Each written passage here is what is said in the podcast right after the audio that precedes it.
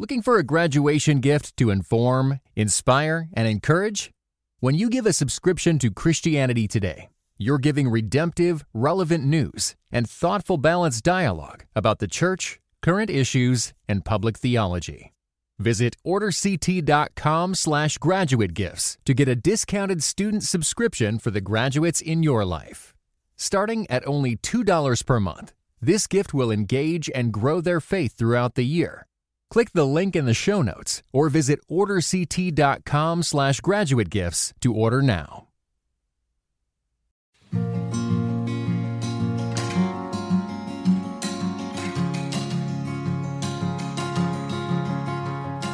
Welcome to Signposts. I'm Daniel Patterson. Dr. Moore's out recovering from surgery again this week, and we're highlighting the 2015 ERLC National Conference, where Dr. Moore addresses how we can better engage the culture as the church.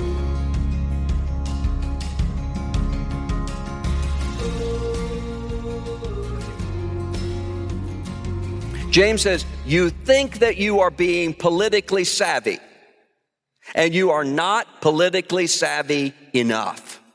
You do not understand the long term vision of the universe. That's why Paul, when he talks to the church at Corinth, says the issue of going to, to, to suit with one another in the law courts outside of the church. You are sending a sign to the outside world that you, who are going to judge angels, you who are going to rule over the universe, are not competent even to get along with one another even to resolve your minor, meaningless disputes. That's a kingdom issue, a gospel issue that you're sending to the outside world.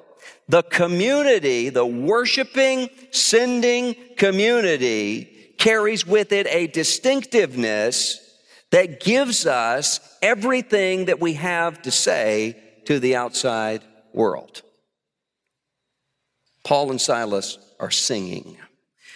One of the most important things that the church needs in applying the gospel to political engagement is not better strategy, is not better polling, is not better candidate recruitment. It's better hymnody. They are singing in a prison cell and they are singing through consciences that are formed as the people of God's consciences are always formed by the admonishing of one another in psalms, hymns, and spiritual songs. Several years ago, I had a friend who had experienced a miscarriage. And my wife and I were talking to her and checking on her. And she said, I'm not going to go to my church tomorrow I'm going to go down the street to a liberal Episcopal church. And I said to her, Why? She said, Oh, it's just for this Sunday. It's just for this Sunday. She said, I just couldn't handle the hilarity of it all at our church. And what she meant by that was that there was a hymnody, there was a form of music in her church that only expressed exuberant joy and celebration. There was not the sort of hymnody that could express groaning, lament, the way that the Psalms do, as they, as they express every aspect of human emotion. Our hymns, our service to one another, our life together as a body, our submission to the scriptures together. These things shape and form us even in ways that we can't see and we can't articulate because they shape and they form our intuitions as a Christian people together. They show us and shape for us what matters and who matters. And then we're able to be the people who speak to the outside world from a gospel frame of reference. Now, there are some people who would say, when you're thinking about issues that are happening in your community or happening in your neighborhood or happening in your, in your nation, one should not refer to uh, issues of, of, Scripture, citations of Scripture, because after all, uh, people don't uh, accept the authority of Scripture. And yet, when we come into the public arena and we speak from consciences that are shaped by Scripture, we are not coercively calling other people to be shaped by those Scriptures. We're simply being honest about what it is that is shaping and forming us. We can agree to work with people who come with different motivations, people who have different concerns, but we're meeting together as people who are shaped and formed through the community, through the mission by the Word of God.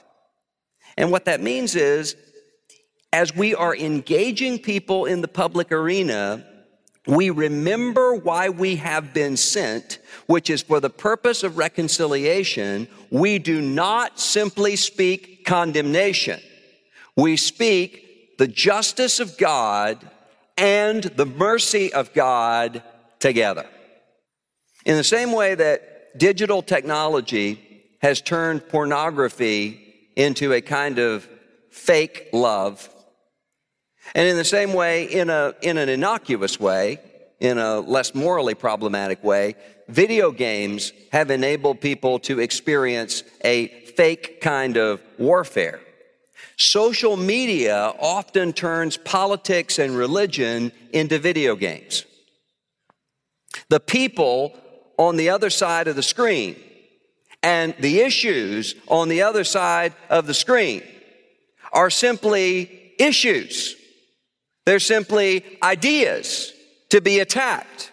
And it can give people the sort of catharsis that feels as though they are doing something in the world when in reality, all we're doing is venting our spleen. We're not, when we do that, speaking persuasively. We are instead simply getting the, the buzz and the feeling of what it means to do something from behind our keyboards. Paul and Silas are on mission. They're standing here and unwilling to defend themselves and to, to look after their own interests because they understand the issue of the gospel as it relates personally to this man. Many times, we Christians are quick to claim persecution when what we are facing is instead merely personal offense. Several years ago, I was on a plane and I was flipping through an airline magazine, and there was an ad for a grill.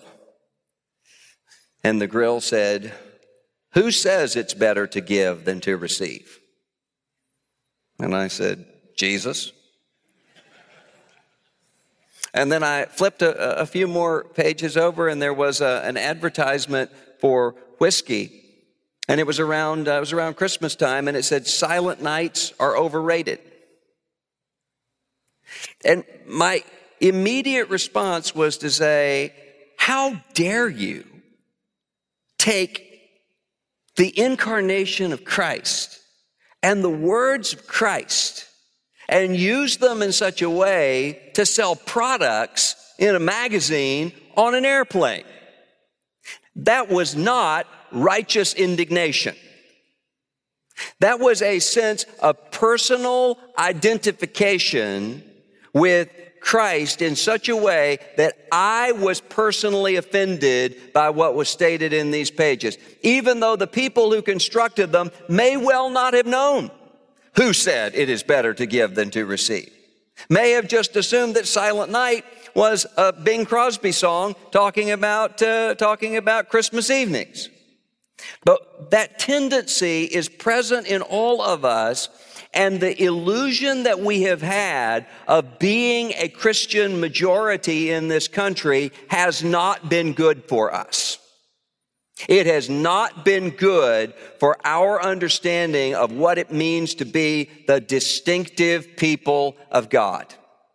It is not persecution when the woman at the checkout counter at Walmart says happy holidays instead of Merry Christmas. And we do not expect lost, unregenerate people to pray to God without a mediator when we believe that the only way we can come into the presence of God is through the mediation of a crucified and resurrected Christ. Sometimes the offense that we have is really rooted in a Christless form of religion that actually would be willing to take behavior modification rather than the new birth.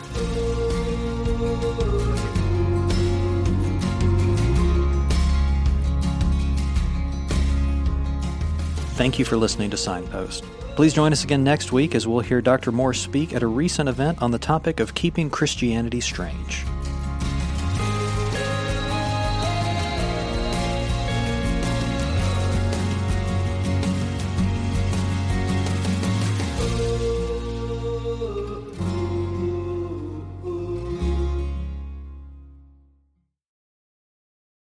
Every day, CT testifies to the reality that Jesus is alive, transforming his world and bringing his kingdom to bear.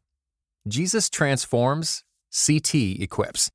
Make a gift to our nonprofit ministry with a gift of $20 to provide 150 more people with redemptive storytelling, global perspective, and thoughtful podcasts. Give now at moreCT.com slash equip.